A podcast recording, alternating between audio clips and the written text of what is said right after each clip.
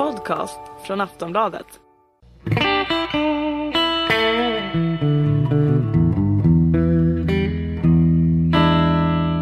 Hej välkomna ska ni vara och då återigen till Sportbladets Premier League-podd med mig Patrik Syk och snett framför mig sitter idag Kalle Karlsson.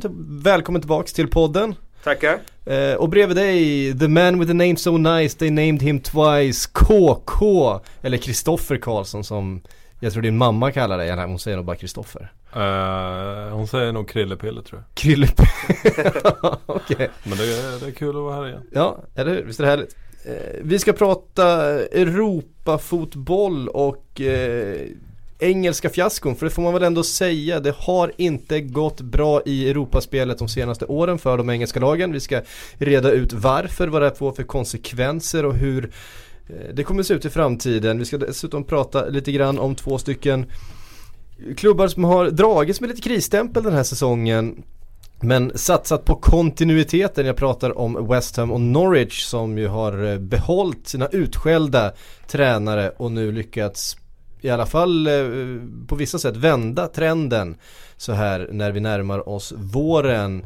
Eh, sen ska vi ta lyssna-frågor i vanlig ordning och eh, där har ni vårt program denna torsdag. Eh, och vi börjar väl i Champions League, det som har pratat så mycket om.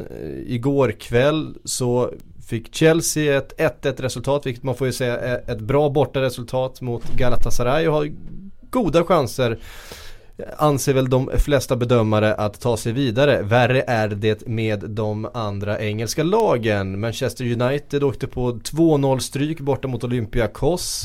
Eh, ser mörkt ut för deras del får man faktiskt säga. Inte bara resultatet utan även spelmässigt eh, otroligt svagt. Eh, förra veckan, det pratade vi om då också, men det är viktigt att ha med sig Arsenals förlust mot Bayern München och Manchester Citys förlust mot Barcelona. Två riktigt svåra bortamöten väntar ju där. Eh, och tittar vi på statistiken så kan vi de två senaste säsongerna konstatera att vi bara har haft ett engelskt lag vidare från åttondelsfinal. Det var Chelsea då säsongen 11-12 där man faktiskt gick och vann hela, hela konkarongen sen. Eh, men vi kan få exakt samma situation i år eh, som vi hade då. Det skulle innebära tre år i rad med bara ett enda engelskt lag vidare från åttondelsfinal alltså. Det är ganska anmärkningsvärt. Eller vad säger ni? Ja visst är det det. Det är, men som sagt ett mönster som man har kunnat se de senaste tre åren. Och det, vi är en bit borta från, eh, från de åren där när United var med i final på final. Eh, det... Ja, vi hade ju ett par år där det egentligen var liksom, det var bara frågan Skulle det vara alla fyra lagen var med så långt som i semifinalen? Det var liksom en fråga om lottning bara. Det var ju tre år i rad när vi hade tre engelska lag i semifinal.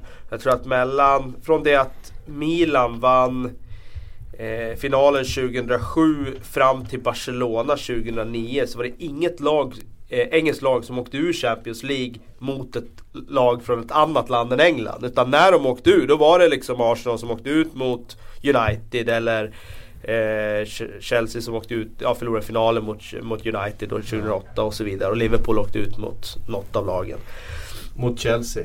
Mot Chelsea var det Ris, nog där. Rises självmål hemsöker Just fortfarande. det, det var ju det där fatala självmålet på hemmaplan där. Inför ett chockat Anfield. Precis i sista minuten va? Ja, så, så var det. Så var det.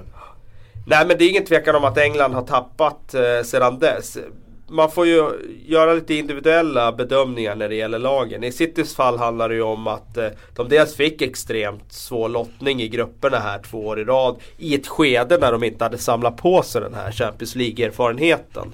Och eh, ja, nu i år så gjorde de ju ett bra gruppspel får man ändå säga. Och eh, hade lite otur att få Barcelona i, i lotten här och, och jag menar Barcelona är fortfarande eh, ett eh, av världens absolut bästa klubblag. Så att eh, i det fallet handlar det väl lite om otur med lottning i kombination med en orutin i Europa. Eh, I Uniteds fall så är de ju uppenbart svaga den här säsongen. De har en trupp som eh, stod på sin topp där i Moskva 2008 med en ganska bra åldersstruktur där. Med en tränare som lyckades behålla, tack vare sin skicklighet då, laget på toppen kanske några år till där och nå den där Champions League-finalen 2011. Men det är ganska uppenbart nu att, att de, eh, de har passerat sin topp ganska rejält. Och jag är inte förvånad över att de eh, att de eh, inte har någonting med slutstriden i Champions League att göra. Men det är klart, jag hade ju ändå räknat med att de skulle göra ett bättre resultat nere i Grekland nu. För nu när vi har pratat om United den här säsongen så brukar vi ofta hänvisa till förstås att de, de vann ligan med bred marginal förra säsongen. Men man ska ju då också komma ihåg att de har två säsonger med riktigt svaga resultat i Europa, alltså i Champions League.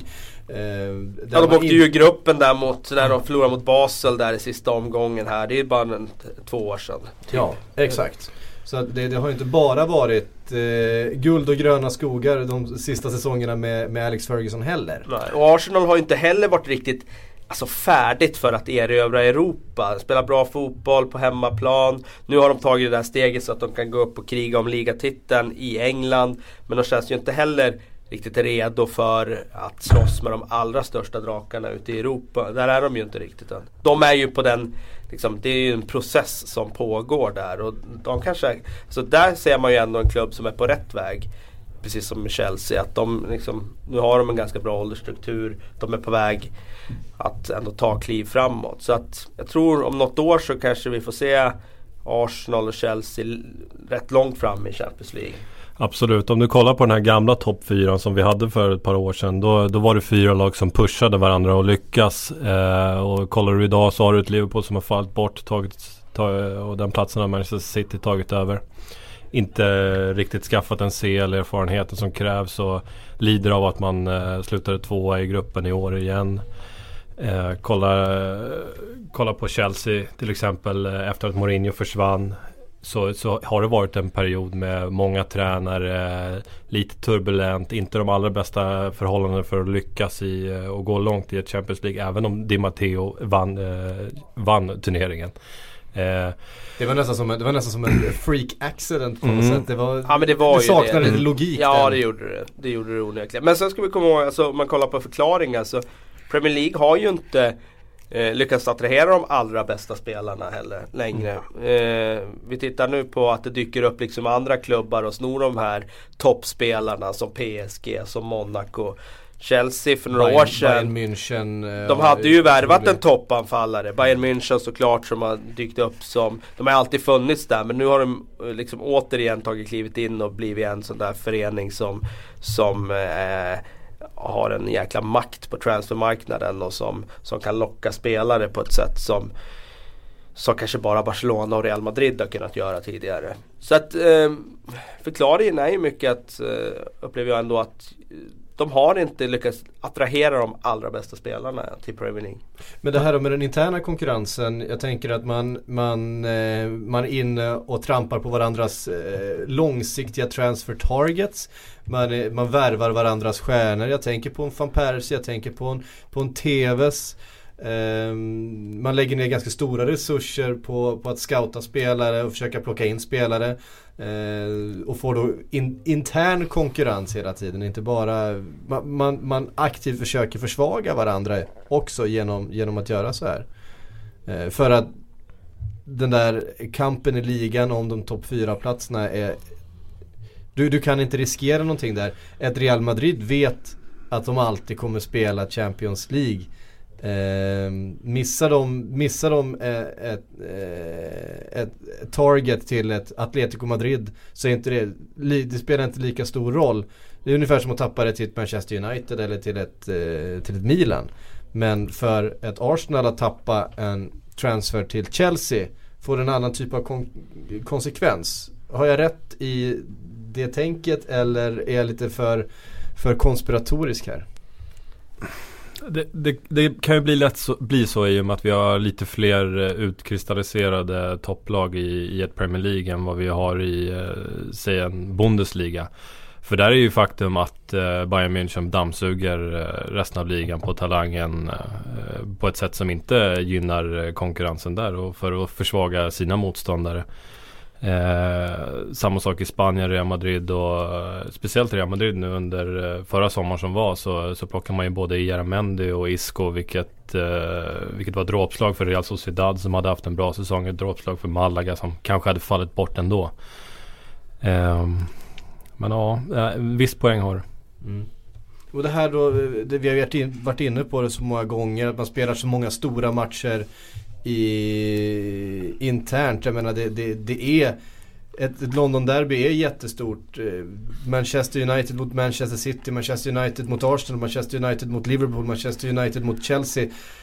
Alltså det här är, det är jättematcher var och varannan vecka för de här. Ja, jag upplever att det är ännu fler matcher nu med tanke på att sådana lag som Everton har blandats i. Eh, Everton borta är också en tuff match. Everton hemma en tuff match. Newcastle. Eh, Newcastle var uppe och hugg hela hösten fram till att de säckade ihop här efter Kabay-försäljningen. Southampton har vi också Southampton pratat om. var det i höstas. Ja men, men, absolut, det är definitivt en faktor att det är fler Liksom, bredden är väldigt stor fortfarande i England och det är många tuffa matcher. Och eh, det är klart att det måste sätta sina spår. Hur är det då? Nu, vi pratar ju ofta om ekonomi i, i, i de här samtalen. Det är ju oundvikligt i dagens fotboll. Nu kommer det komma ännu mer pengar in till ligan med det här nya tv-avtalet. Vi, vi, pratar summor som ingen annan är i närheten av. Vi pratar också en uppmärksamhet som ingen annan liga är i närheten av. Eh, vi pratar att enorma summor även till lagen utanför den här topp 5, 6, 7. Eh, hundratals miljoner som kommer komma till ett ett Southampton som vi var inne på, ett Everton, ett eh, West Ham. Eh, där de också blandar sig in i leken om toppkvalitetsspelare från runt om i Europa. Eh, där, där det krävs en 150-200 miljoner svenska kronor att ge sig in i, i, kampen om de här spelarna. Vi såg en Mitroglou gå till Fulham till exempel. Eh, det, det, existerar ju inte att en sån spelare går till ett bottenlag i någon annan liga. Knappt ens ett mittenlag. Knappt ens ett lag som bara ligger topp 7. Eh, att då gå till jumbon i en liga, det säger ju någonting. Och när nu pengarna blir ännu större för framtiden, hur kommer det påverka just den här konkurrenssituationen? Nej, alltså det det, det påverkar är ju att kvaliteten på lagen i mitten och eh, på under halvan blir bättre. Och det är det vi har sett tycker jag i Premier League de senaste två åren. När eh, ja, de här klubbarna kan förstärka på ett sätt. Jag menar Southampton kan plocka in en Victor Wanyama. Eh, som har placerats i avsevärt större klubbar än så eh, innan dess. Så att eh, förhoppningsvis så, så kan det bli ännu jämnare. Det är väl det vi, vi alla vill någonstans. Mm. Och det, det, bidrar ju också till att du har fler, eh, ännu fler tuffa matcher i, eh, i ett Premier League. Eh, du har lag som eh, med tränare som bygger smart med, med, de, med de pengarna man har. Eh, kommer orsaka problem för topplagen. Och, Kollar du ut över Europa igen då så har du lag som Bayern och Real Madrid och Barcelona som kan vila spelare mot eh, svaga, svaga lag i, i ligaspelet. Något som, eh, som blir betydligt tuffare för Premier League-lagen att göra. Utan varje, varje match är en tuff match. Mm. Och det är precis det som var min, min, min poäng är lite i det resonemanget. Att eh, fler tuffa matcher eh, inhemskt svårare att hävda sig i Europa. Ja, ja nej, men så är det ju. Mm. Men sen är det ju ingen tvekan om att det, alltså så, det är ingen tvekan om att det är så. Men det är också ett faktum att Premier League-lagen saknar kvalitet om vi jämför med de allra största klubbarna i Europa. Jag skulle säga nu att de bästa lagen i detta nu är Real Madrid, Barcelona, Bayern München, jag tror att Dortmund fortfarande har den högsta nivån i sig. Och eh, jag, jag, tror att PSG faktiskt har tagit klivet upp till att vara i den där samlingen nu. Som de spelar nu faktiskt. Mm. Och då, då måste man ju någonstans titta på vad, vad har då eh, Manchester City gjort de här senaste åren med alla de pengarna som de har skyfflat in och inte kunnat bygga ett då utav världens eh, bästa lag. Ska man, se, ju... ska man se det som ett misslyckande då? Eh, deras mål är såklart att erövra Europa också men det, det, är ju inte så himla enkelt. Kolla hur många år det tog för Chelsea att erövra Europa trots att de la enorma pengar. Och det är klart att City har lagt större pengar men det beror ju på att summorna hela tiden ökar för varje år som går. Eh, eh, Chelsea la hiskeliga summor i många år. Och jag menar du sa det ju själv, det var en freak accident när de väl vann sen i alla fall. Så att det tar tid att uh, bygga ett lag, skaffa den där erfarenheten för att gå hela vägen. Men jag tror samtidigt att de blir eh, lidande av eh, konkurrensen i ett Premier League. För kollar du på PSG så har det gått betydligt fortare än vad det gjort för Manchester mm. City. Mm. Det, är, det, är, ett lag som kör över ligan och redan eh, förra säsongen så går man till kvartsfinal. Faller på mållinjen mot ett Barcelona som var bättre då än vad de är idag till exempel. Mm. Och vi kan liksom nästan behandla ligan lite med en axelryckning. Kan vi kan vila stora stjärnor och ändå ta sina poäng. Mm. Det, det, det, det, händer inte i England. Ja nu har ju Cavani varit borta i över en månad. Eh, nu är i och för sig Zlatan oerhört bidragande till att man fortfarande håller på att köra över motståndare. Men, eh, men det säger ändå någonting att Cavani har varit borta en månad. Det märks inte av. Nej. Eh, jämfört då med eh, en Agüero borta i Manchester City har fått ganska stora konsekvenser för deras spel, i, inte minst i ligan. Speciellt i och med att eh, Negredo börjat se lite trött ut. Eh, det är lite illavarslande för Pellegrini. Mm. Eh, ska vi säga någonting om Europa League då också? Vi, vi hade Tottenham som var i Dnipro. Eh, eller de var väl inte i Dnipro va? De spelade matchen någon annanstans på grund av oroligheterna. Nej, de spelade i Dnipro. Den matchen spelades i Ukraina. Det var Kiev-matchen som Det var Kiev-matchen som fick, fick flyttas mm. till. Cypern va? Ja, exakt. Ja, ja, det var tydligen eh, lugnare i Dnipro. Ja, okej. Okay. Eh, så var det i alla fall. Blev nollade ett Dnipro. Hur många vet någonting om Dnipro mer än att eh, ni som såg silly sändningen så var det en viss Konoplyanka som, som tillhörde den klubben. Men eh, ett lag som Tottenham med, med de pengarna och den statusen eh, åker dit och har riktigt kämpigt. Mm. Eh, men ja, de alltså, ukrainska lagen har, är ju, har ju varit underskattade en ganska lång tid. Alltså, mm. Det tog ju ganska många år innan vi insåg hur bra Shakhtar var. Mm. Och sen insåg alla att oj, de var visst jäkligt bra. Men jag menar de Det var ju inte så att de sprang hem ligan enkelt varje år utan Det är ju en ganska liksom penningstinn liga där borta tack vare de här oligarkerna som mm. kastar in en massa stålar. Så att de är ju avsevärt bättre än vad man tror de här. Vi fick se dem mot svenskt motstånd också i Europa League förra säsongen. Och eh, det är ett bra lag om vi säger så. Mm. Ehm, spelar ikväll så vi ska inte säga så mycket mer om det. det. Tottenham har i alla fall ganska goda möjligheter att vända på den steken på hemmaplan. Jag tror Swansea får svårare nere i Neapel i alla fall. Mm. Ja det, det är mycket som talar för det. Det här med Europa League då, det pratas mycket om att om det, är något, om det är något som tar kraft av någonting annat så är det väl Europa League som går ut över ligaspelet. Och då såg vi till exempel förra veckan, eh, Tottenham hade en lång bortaresa, kommer tillbaks och till helgen, ja då tappar man poäng mot, mot ett Norwich som vinner med 1-0. Alltså jag hävdar ju att eh, Europa League är ju det är ju bäst att slippa eh, om man tänker sig att placera sig bra i ligan. Det tycker Liverpool är ett väldigt bra exempel på det. De har liksom haft den här Europa League-ryggsäcken här i några år. Då har de inte klarat av att göra bra resultat i ligan. Nu är de utan den. Brendan Rodgers kan förbereda sitt lag hela veckan inför att de ska vara bra på helgen. Eh, du eh, matchar mindre, det är mindre skaderisk och du kan liksom spela med spelare som, som eh, du behöver inte liksom övermatcha dem. Då, då går det avsevärt bättre i ligan. Och jag menar det, bara, det finns fler exempel. Ta Newcastle till exempel som hade det där också. Och också hade samma problem.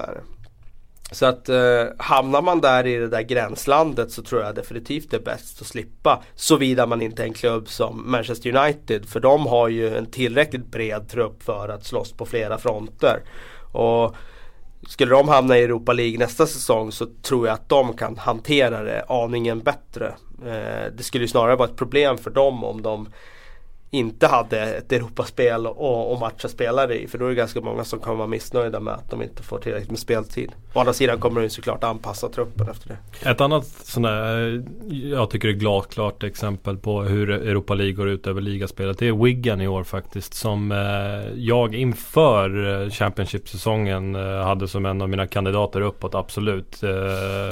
Fortfarande en, en bra trupp men som Eh, nu har sparkat Coy, Owen Coyle bland annat. Eh, hackar i, i ligan och eh, nu får man kriga verkligen om att ta en eh, playoff-plats ens. Eh, vilket eh, talar också ganska hårt för hur Europa League går ut över dem. Mm. Påverkar eh, inte minst. Och Europa, men Europaspel, du var inne på det Kalle. Spelare som vill spela Europaspel eh, finns det ju gott om, inte minst i, i storklubbarna. En av dem är eh, Van Persie. Som enligt The Guardian nu eh, har börjat knorra, ser sig om efter en ny adress. Eh, hans möjligheter att lämna eh, Manchester United, hur ser ni på dem? Han har ju två år kvar på kontraktet vad jag förstår i sommar och eh, fyller väl eh, 30 nu va? Om jag inte är helt ute och cyklar. Så att, eh, eller han fyllde 30 i fjol tror jag. Så är det. Eh, han eh, eh, jag tror så här. De kommer inte vilja sälja honom men om det kommer ett eh, extremt överbud så kanske det är läge att bygga om truppen eh, även på den positionen och sälja. Om, om du har en van Persie som ska vara missnöjd eh, så tror jag det är eh, fel liksom, spelare att ha när, om United ska bygga något nytt till, till framtiden. Mm. Ja, jag, jag var inne på det innan, eh, innan Rooney skrev på sitt kontrakt att eh, jag tror att eh, någon av eh, de två herrarna försvinner i sommar och i och med att Rooney skrivit sitt kontrakt nu så, så blir jag väl inte chockad om eh, van Persie flyttar i sommar. Nej, var intressant statistik som kom efter matchen mot uh, Olympiakos. Uh, samspelet dem emellan. Jag tror det var passningar från uh, van Persie till Rooney. Den heatmappen var rätt enkel för det var bara en passning, det var avsparken. Ja, det var, ja. och det säger ju någonting när man har två spelare som faktiskt är världsspelare som ska spela offensivt i ett lag och de överhuvudtaget inte har någon som helst länk på, på, på planen. Mm. Eh, det säger väl någonting också om den här hängskallen som jag tycker att man kan se på, på Manchester United just nu. Om vi ska återgå lite till den matchen för att den har ändå Den var anmärkningsvärd på det sättet att Manchester United som ju är en av de största klubbarna i världen åker dit och är så blekt. Ja, eh, och just mot Olympiakos tycker jag att eh, just det här eh, den förbindelsen Rooney och van Persie ska ha eh, får Rooney ta på sig lite grann av skulden för jag tyckte han kom otroligt djupt ner i banan och eh, det fanns inga in intentioner alls att kombinera med van Persie fram till målchans. Och det där har man ju sett att ju, ju, ju mer det knorr, det, det, det, det, det klickar i spelet så att säga för Manchester United ju svårare de har att, eh, att koppla ihop sitt spel desto djupare hamnar Rooney i banan. Jag, jag är inte ens säker på att det, är att det är Moyes som dirigerar honom dit. Det, det känns nästan som att det är en frustration hos honom att, att det inte händer någonting. Att han, att han försöker ta ansvaret själv, gå ner och hämta boll, styra alla uppspel. Det är nästan som att han, han, han hämtar upp bollen själv och sen så tittar han efter sig själv för att spela också liksom. Det är ju en följd av att United eh, har oerhört svårt, eh, frapperande svårt att hitta vägar upp i sina uppspel. Och det där var ju någonting som ofta löstes förut av att Paul Scholes eh, gick ner och hämtade den där bollen. Och han hade ju alltid dels eh, en passningsrepertoar och dels en eh, fantasi och en eh, kreativitet och en skicklighet som gjorde att de alltid hittade vägar fram. Och hittade han inte några vägar fram, ja då gjorde han det som, som en skicklig mittfältare gör. Han flyttade den några gånger i sidled och sen hade den där luckan öppnat sig och så stoppade han in den där mellan, mellan motståndarnas lagdelar. Eller slog en crossboll som öppnade upp för en ytter. Den kvaliteten finns inte idag och det är häpnadsväckande hur svarslösa spelarna var i den här matchen. Det var som att de vid varje uppspel stod helt eh, frågande kring hur de skulle ta sig framåt i banan. Det fanns inga lösningar alls. Och eh, då blir det ju en naturlig följd att Rooney känner sig tvingad att, att ja, gå ner och häm, vet, hämta. Jag ser den här bilden framför dig som när Janne Långben spelar tennis med sig själv liksom. Han servar, springer över till andra sidan och så returnerar. Det var nästan som att, att Rooney försökte göra det med sig själv. Han var nere och hämtade bollen, sen skulle han löpa upp och vara deltagande i anfallen efteråt också. Och, och hamnade på så sätt liksom ur rytm i spelet och eh, med en, en Ashley Young som var hopplöst ineffektiv och en, och en van Persie som blev helt och varit ute och, och, och, beklagat sig lite över sina medspelare också. Att de löper in i hans ytor, han vet inte vart han ska ta vägen. Eh, vad säger man om sådana uttalanden då? Vad skickar det för signaler? Det, det, jag upplever att det är en naturlig följd. När resultaten uteblir och eh, när spelarna börjar tvivla på sin manager, på sig själva. Då, då kommer den här typen av missnöjesyttringar. Och då är man riktigt farligt ute för då är man inne i den här onda cirkeln. Det sprider liksom negativa tankar, negativ energi och tränaren får ännu svårare att få ut sitt budskap efter att liksom en spelare har varit ute och pratat på det här sättet.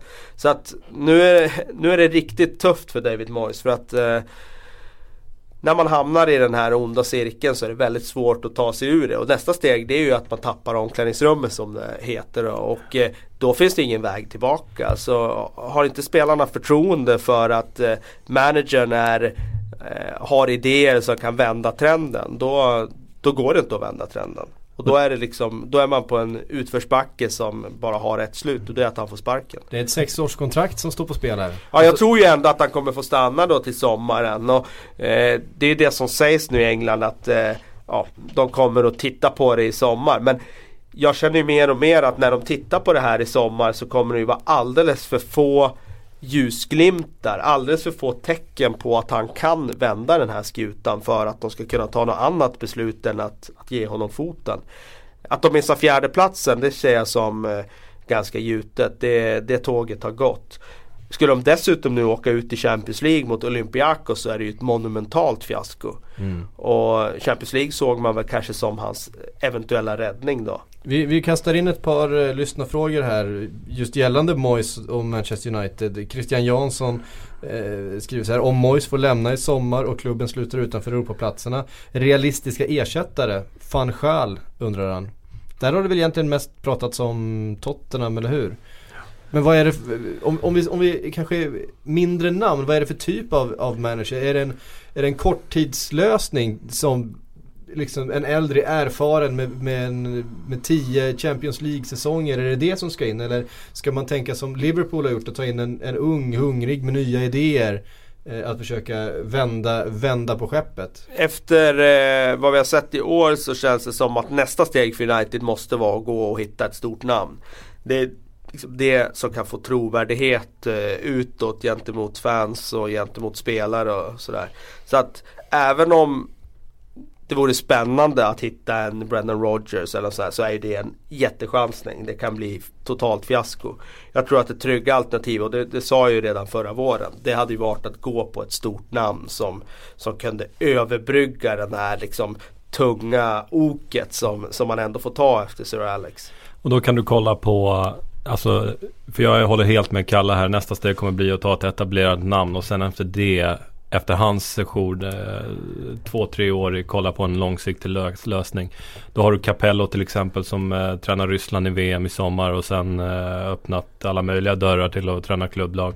Så, så han skulle kunna vara ett alternativ och när vi, när vi tänker långsiktigt så uh, kanske man får dra till med ett longshot i Gary Monk. Uh, just Rogers, just Rogers adept. Jag vet inte, jag gillar det. Jag ja, det, den, den var lång. Den var långsiktig. Det var långt ja. Den var långsiktig. Och sen ska jag säga det också med, just med van Persie. Det är en sak att säga uh, de här grejerna om Moyes i affekt till en holländsk reporter direkt efter matchen. Det är en annan grej det som de citaten han har i The Sun idag.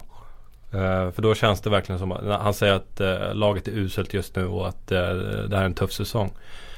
Och när han ändå fått vila lite grann på det och fortfarande är kritisk då, då, är, då känns det som att han verkligen vill betona att det här, mm. det här funkar inte nu. Kan man, om jag bara får återvända till den här managerfrågan. Kan man, kan man lura en Jupp Henkes ur pension? Nej det tror jag inte. Det tror jag inte. Det, det, det han verkade väldigt färdig. bestämd och färdig med, vad, med sin gärning. Så det tror jag blir svårt.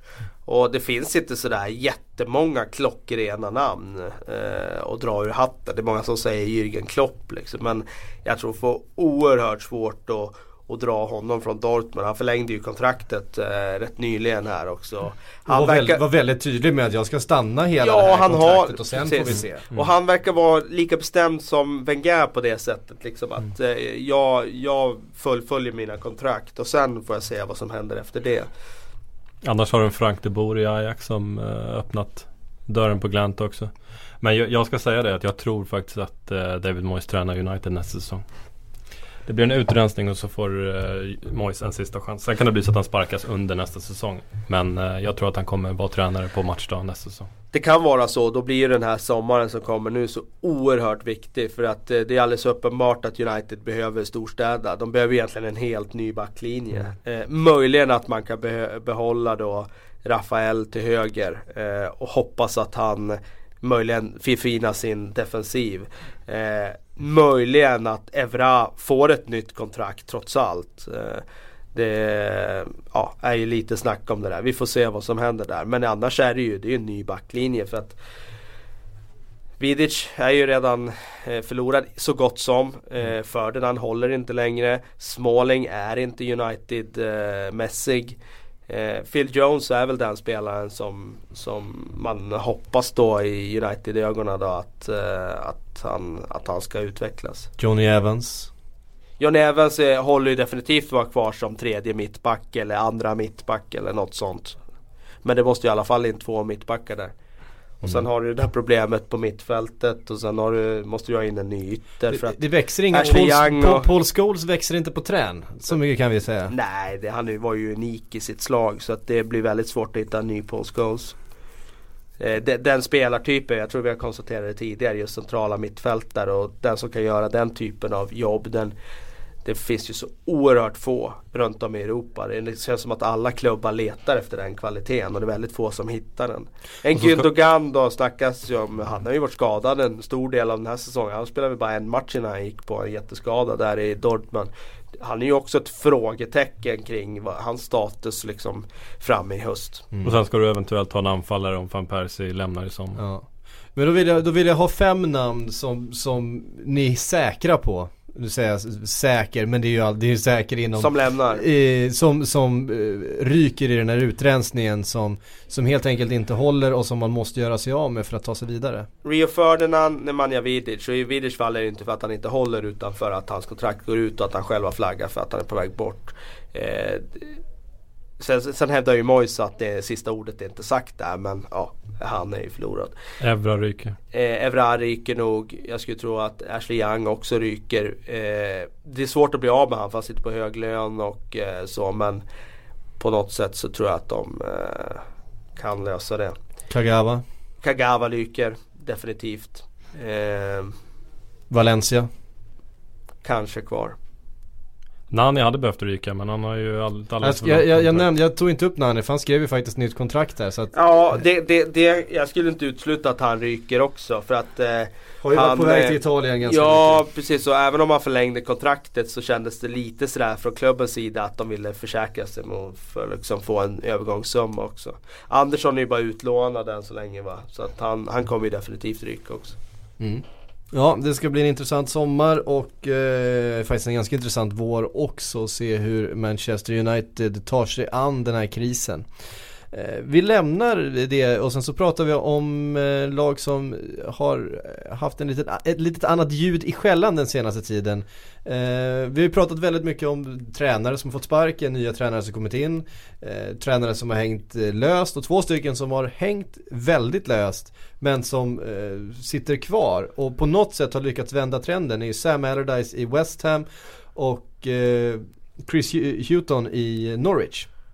Norwich som ju vann mot Tottenham senast, har, spel, har kryssat mot Manchester City bland annat för några veckor sedan och har, jag tror, två segrar, två oavgjorda och två förluster på sina sex senaste, vilket man får ändå se som ett bra resultat med tanke på det spelschemat de har haft.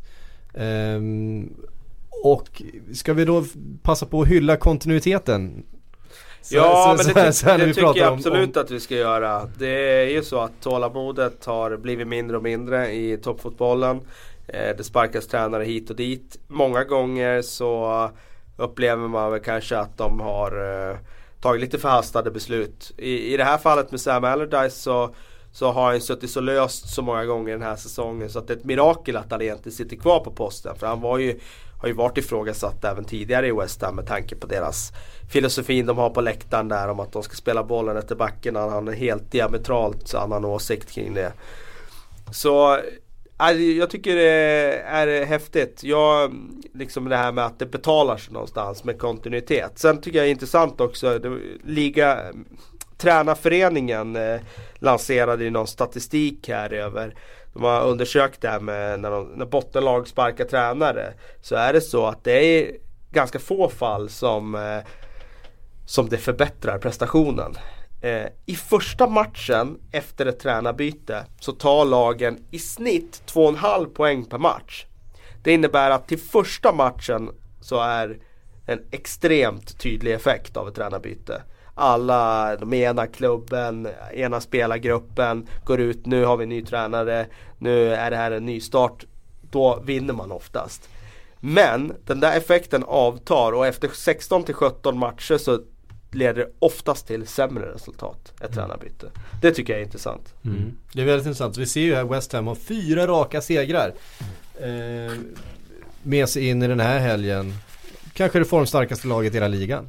Jag tycker att det är häftigt hur, eh, hur spelarna har slutit upp bakom uh, Allardyce. Kolla på Nolan till exempel som hade en otroligt tuff period med utvisningar och plattmatcher och var oerhört kritiserad men fick fortsatt förtroende av Allardyce. Fick en hel del skit i den här poddstudion ja, också. Ja, absolut. Eh, men han har Med rätta. Ja, och, och, nu har han varit alldeles lysande tillsammans med Carlton Cole som har fått förtroende av Allardyce. Eh, där har eh, Allardyce bytt spår lite grann och Adrian, målvakten också, har varit alldeles fantastisk. Ja det är ju lite överraskande faktiskt för Jeskiläinen var ju så himla bra där när de värvade honom på free transfer och någonstans liksom Adrian har ju gav, varit helt Adrian har varit fantastisk. Ja, han har gjort de galna matcher, inte minst på Stamford Bridge där. Mm. Eh, sen har ju Allardyce eh, såklart, måste vi också nämna, de fick tillbaka sina mittbackar och det var ju fundamentalt. Alltså, jag tycker det var ett bevis också för att Oavsett var du ligger i hierarkin så har du inte dina ordinarie mittbackar eller måste börja laborera med mittbackar och spela en ytterback så, i mitten då är det katastrof. Mm. Vilket lag du än är. Om du är Barcelona, om du är Bayern München, om du är West Ham eller vad du än är. Eh, så fort de hade sina mittbackar tillbaka då började de vinna matcher också. Mm. Eh, sen har han ju faktiskt gjort lite intressanta grejer Allardyce med till exempel då plocka ner Matthew Taylor. En spelare som har varit ytter i hela sin karriär och gått ner och spelat defensiv sittande mittfältare nu bredvid Mark Noble och det har ju varit lyckat. Eh, han har gjort ungefär samma karriärsteg som Ryan Giggs kan man säga. Och lyckats eh, anpassa sig till den nya rollen.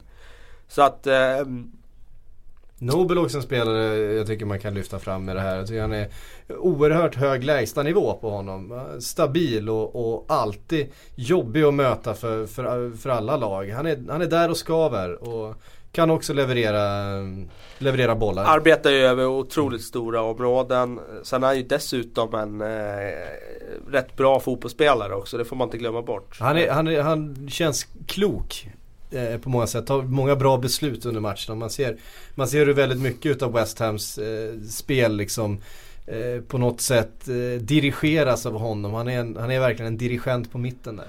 Kan de dessutom nu få tillbaka Winston Reed i form.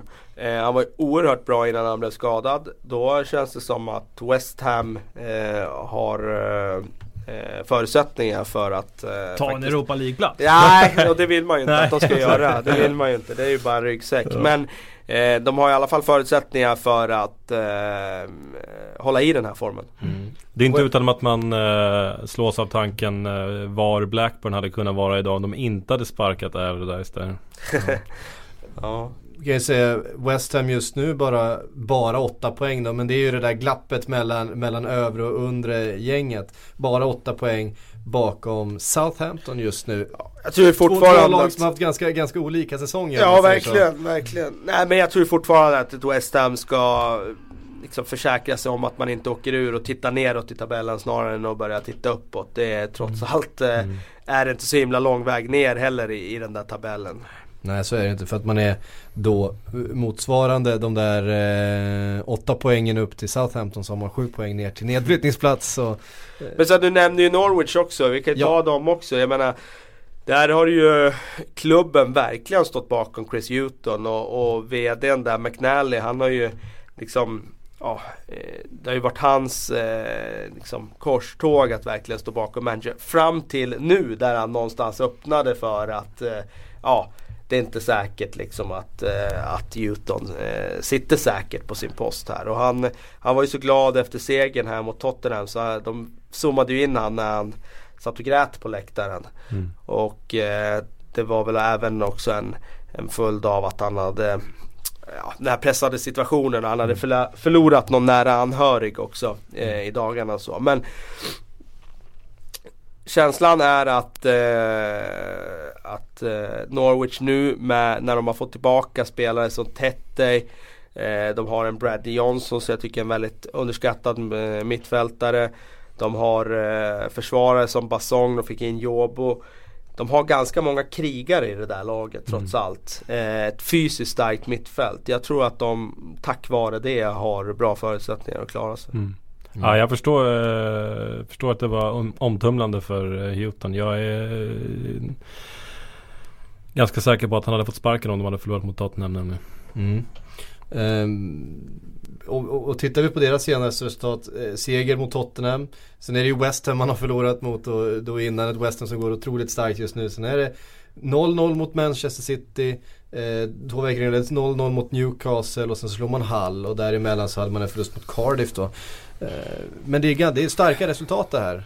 Det är starka resultat. Deras problem är ju att eh, deras anfallare fortfarande gör för lite mål. Eh, Nu Ja, det ska också sägas, det är bara tre mål på de här sex matcherna. Ja, och det, jag menar du har ju en Ricky van Wolfswinkel där fortfarande där framme. Nu i den här matchen så tycker jag väl att han i alla fall visar att han jobbade hårt.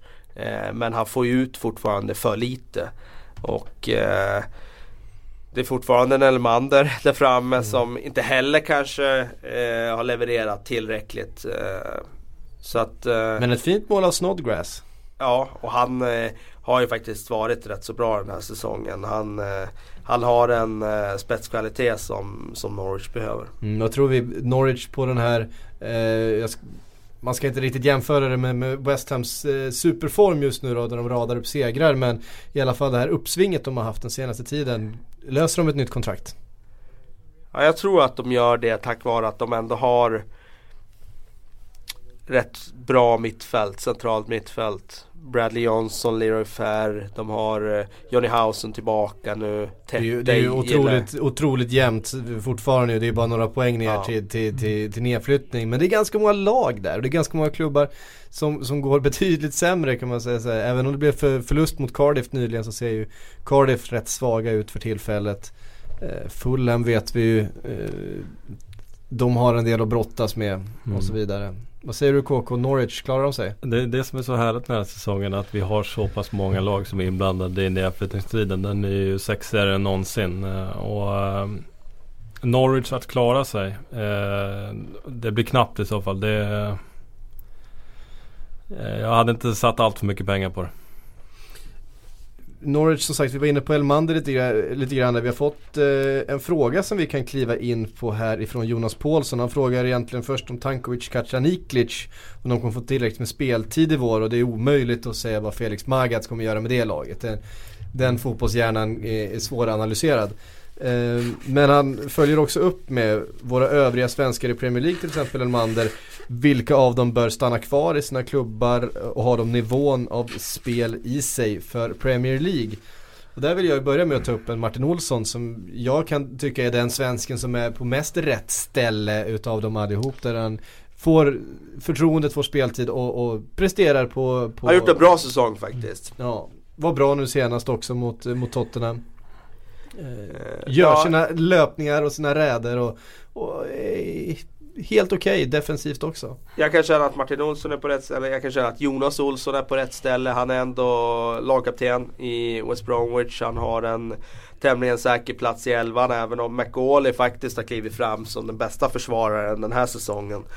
Eh, men bakom de två så är det ju ganska tunt alltså på svenskar som... Ta- som Tankovic får man ju Ja, han, han, är, han är rätt på att, rätt att, ställe. att han har så. varit på rätt ställe Ja, för att det är inte absolut. så många 18-åringar som får chansen. Nej, att det, exakt. det- och det- jag menar han kan ju inte gå till ett bättre klubb. Jag menar då får han ju inte spela. Så att eh, han är ju på rätt ställe. Ja, alltså jag kollar på, jag kollar på Magat eh, och jämför honom med Mjulenstein. Mjulenstein var ju bra för Tankovic, vi kan inte säga någonting annat. Han, eh, han gav Tankovic chansen och belönade Tankovic när han, när han tog chansen. Inte alla tränare som gör det. Eh, Magat in, eh, inte lika säker på att han kommer spela och eh, Kacaniklic i, sitter i också ganska ah, osäker position där. Det som är positivt för Tankovic i det läget är att hans kontrakt med Fulham går ut i sommaren. Så om han eh, inte får tillräckligt mycket speltid här under våren så, så kommer han ha många alternativ eh, i och med att han eh, kan flytta som bossman. Eh, jag tänker också på Kristoffer Olsson. Eh, han avslöjar här i dagarna att han börjar träna med A-laget igen. Alltid ett bra tecken. Eh, även om det kanske inte blir någon speltid under den här säsongen. Men eh, blir spänt på att se vad som händer med Kristoffer Olsson i sommar. Om han blir kvar, spelar någon slags större roll i Arsenal eller om han går eh, på lån. Oavsett vad så blir det oerhört intressant att följa. Sebastian Larsson är ju tveklöst i fel klubb nu. Eh, det är ganska, vi var inne på det tidigare i någon podd här att han får inte spela i den positionen som han egentligen ska spela i. Så där ser jag stort behov av klubbyte redan i sommar. Mm. Eh, vi var inne på, på Kacanikec här också. En, en, spelare som har fått ganska mycket förtroende i, i svenska landslaget ju. Men som har ett kämpigt på Fulhams bänk. Eh, frågan är vart han ska ta vägen. Ja, frågan är om han inte har suttit på Fulhams bänk med rätta. För eh, det man har sett av honom eh, för ett par månader sedan här, speciellt med Sverige. Där han hade Hamrens förtroende trots att han eh, ja, var bland, bland de sämre på planen där i slutet på VM-kvalet. Så eh, så gillar jag inte alls hur det ser ut för honom. Nej. Eh, vi var inne på Jonas Olsson lite grann i West Bromwich. Eh, vi har hyllat kontinuitet i den här podden men eh, West Bromwich eh, lyssnar inte riktigt på det örat och där sitter Pepe Mell löst. Efter bara sex matcher. Ja det är ju faktiskt eh, intressant. Eh, kom in då i början av januari. Sex matcher, ingen vinst än faktiskt i ligan. Och då automatiskt när man ligger skrynkligt till, sex matcher, ingen vinst, så är det klart att snacket börjar kring om, eh, om det här verkligen var rätt man. Men att det dessutom är snack kring om han ska få vara kvar efter sex matcher, det är ju, eh, ja, det är ju ögonfallande. Eh, det verkar faktiskt som då från spelarhåll att de eh, ställer sig frågan kring om Pepe Mels idéer och spelidé är den rätta. Han har ju gått över mot ett mer liksom hög press och vi pratade om det tidigare här att de var liksom man kunde se det redan i det, hans första match där mot Everton att eh, eh hemmamatchen där då att eh, att de försöker verkligen vinna bollen mycket högre, trycka upp backlinjen. Och det här är ett lag som byggt på en helt annan spelidé. När de var som allra bäst så var det snarare ett kontringslag som byggde på speedkulor framåt i form av Shane Long, Lukaku, Odden Winger och Eh, och om spelarna inte riktigt tror på den här modellen då, då kan det faktiskt vara så att han sitter löst ändå. Mm. Trots att det bara gått sex matcher. Och det verkar också vara så att den här Dane McNona eh, som är scoutingchef där eh, har fått något oproportionerligt stort utrymme sen Pepe Noel eh, tog över. Och han eh, det spekuleras då i att han har någon slags väldigt bra hand med Jeremy Peace som är ordförande och att det då eh, ska vara så att han har fått större inflytande nere liksom och håller i träningar och sådär. Och spelarna ställer sig frågan kring det. Det var Guardian som rapporterade om det de är trots allt eh, ansedda i sammanhanget. Jag tror, att, jag, tror att, jag tror att Pepe Mel gjorde ett ganska stort misstag när han eh, förhandlade med West Bromwich om att ta över efter Clark. Eh, han ville ha med sig sin tränarstab från Spanien. Eh, West Bromwich var inte lika glada i det.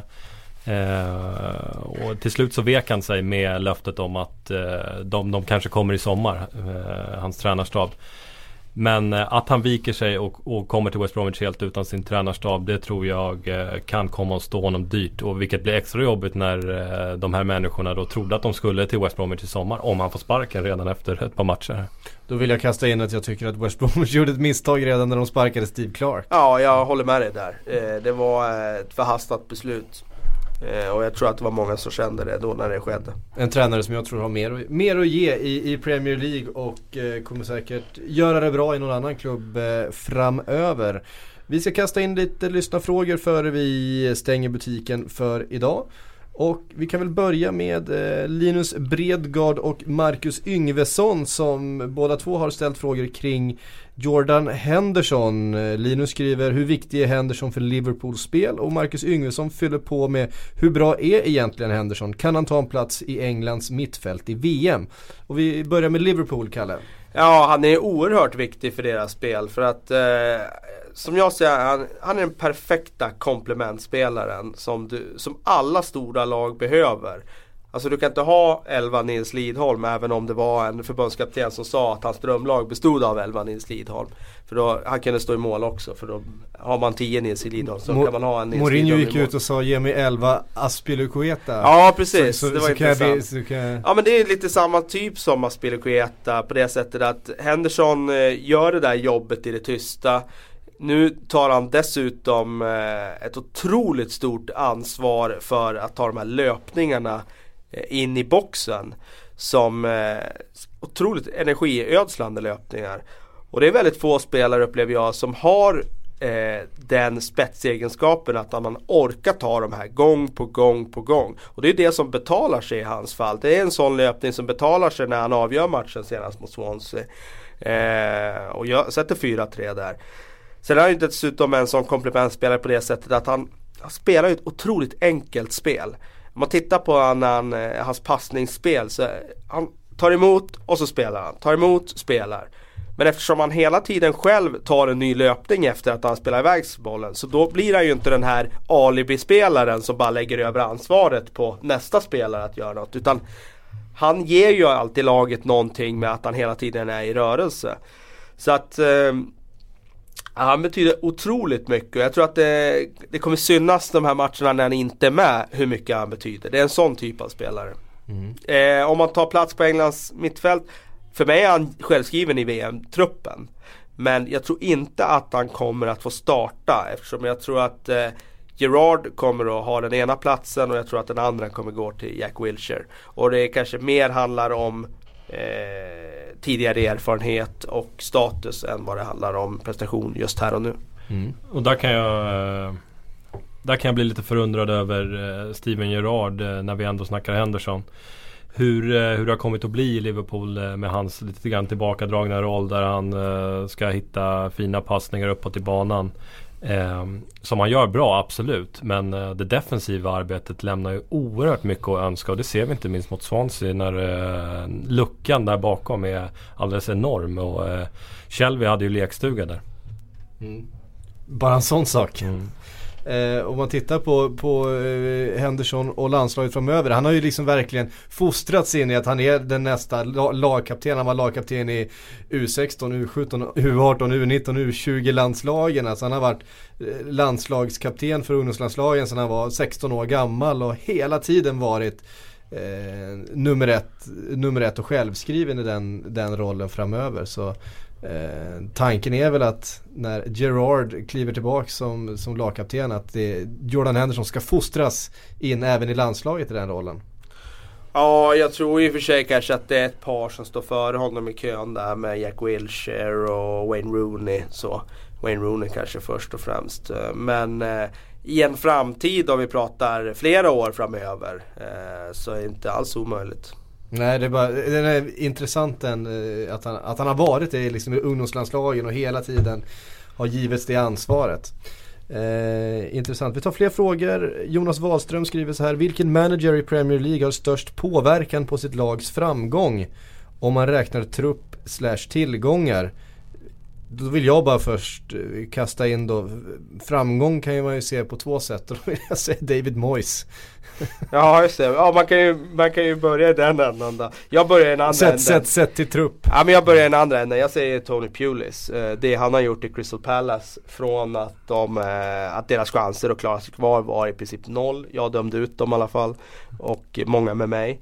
Eh, till att nu faktiskt ha riktigt bra chans att klara sig kvar. För att han har ändrat om eh, spelidén helt och hållet och eh, stagat upp defensiven. Ehm, Alexis Och jag måste få, Ja, jag får förstås. ha, börja med att hålla med Kalle på Pulis där när han kom in. Det, det var inte någon fråga om att åka ner. Han sa det själv, jag sysslar inte med nedflyttningar. Uh, gjort det fantastiskt bra. Sen så får jag väl hissa Mourinho lite grann också som eh, han själv är inne på. Eh, har inga anfallare men eh, har ändå en oerhört god chans att eh, vinna ligan och eh, bli det lag i Champions League eh, av de engelska lagen som går längst. Så det får man ju säga är alldeles okej utan anfallare. Mm. Utan anfallare, det är, det är en hyfsad passning. Han har ju bara två anfallare under 40 dock. ja just det. Efter, efter vad vi kan tro i alla fall så, så fyllde Eto'o 40 nyligen. Mm. E- e- Enligt, Det var hans enligt hans ex-flickvän ex- som sa det. Ja. Den kniven. Hur, hur gammal är han officiellt? 32. 32? Ja, ja det, är, det är intressant. Ehm, Alexis i alla fall, när allt stämmer för alla lag, nu är det någon sorts eh, Eh, vad grekerna kallade för idévärlden. Eh, vilket lag spelar då den roligaste fotbollen i världen? Så ställer frågan. Men vi får väl ställa frågan, vem spelar den roligaste fotbollen i England först och främst? Ja, I världen skulle jag säga Dortmund faktiskt. Eh, när, när allting stämmer. Eh, men, men, alltså, man vill ju ha olika sorters fotboll. Så jag säger Dortmund och Barcelona. När Barcelona, när allt stämmer för dem så spelar de ju fotboll på en nivå som, som ingen annan kan prestera. Dortmund är ju rolig för att de är väldigt snabb och intensiv. Så de två klubbarna beundrar jag ute i Europa. I England så Sett till den här säsongen så tycker jag City är otroligt roliga att se när de får allt att stämma. Det är som att de släpper på alla hängslen och livremmar.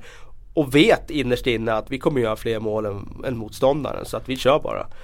Och eh, Liverpool har varit roliga att se också i vissa eh, specifika matcher där de har spelat ett otroligt vass kontringsspel. Men eh, ja, City skulle jag säga. Och jag säger Liverpool i och med att man får det roliga i offensiven med Sturridge och Suarez som gör flest mål. Och så får du det roliga defensivt med en Kolo Touré som gör självmål. Så du får roligt på båda sträckorna där. Jag gillar att kolla på Liverpool ja. Jag, jag är ju en sån som gillar att kolla på bra försvarsspel. Så att Ja. eh, jag, det, jag ser ju det där med Kolo Touré som något negativt då. när han sparkar in bollen i eget mål mot Fulham borta liksom. Eh, jag, jag, jag älskar ju faktiskt, det här låter konstigt för många, men jag älskar ju att se Chelseas backlinje till exempel. För jag älskar att se backlinjer som eh, gör saker korrekt. Och spelar sådär eh, pragmatiskt och snålt och inte bjuder på något. Så att Gary Cahill och Terry tycker jag Ja, de gillar jag att se när det gäller försvarsspel i England den här säsongen. Mm. Sebastian Wiborg, eh, han har eh, tydligen läst eh, Erik Nivas eh, Twitter därför att efter förlusten mot Norwich i helgen så en eh, lite bitter Erik Niva twittrade då att ja det var den säsongen, nu är det 0,0% chans att Tottenham når topp 4. Eh, och Sebastian undrar helt enkelt om vi håller med och är det klart att det blir så? Eh, nej det är svårt att klubba att det är klart när det är 6 poäng och eh, en hel del omgångar kvar. Så eh, 0% är det inte riktigt ännu. Alltså, Vi får tillskriva lite affekt i Ja, det. Men det roliga var när du sa det där, så jag trodde att han menade att det var 0% att ta ligatiteln och det håller jag med om att det är 0% verkligen att de tar ligatiteln. Men topp 4 0% det var, det var, det var i bitterhetens eh, liksom linda. Men det, jag, jag tror ju, jag, jag har varit rätt säker ganska länge på att Liverpool kommer ta den där fjärde platsen och det är klart att helgens resultat eh, var en indikation på att det också blir så. Mm. Du kollar på de har, Liverpool. de har en väldigt tufft, tufft spelschema fram, framöver här också. Och ska ju möta Liverpool på Anfield. Ja, Liverpool kan ju till och med ta bättre än så. De kan ju till och med ta en tredje plats eller så. Men det kommer bli de fyra lagen som ligger där i topp i alla fall om vi säger så. Ja. Det får faktiskt eh, avsluta och avrunda våran eh, torsdagsförsamling eh, för den här gången. Eh, som vanligt så hittar ni oss på Twitter under hashtag Sportbladets PLP. Vi är tillbaka nästa torsdag igen och eh, tills dess så får ni ha det så fint. Hej! Hej.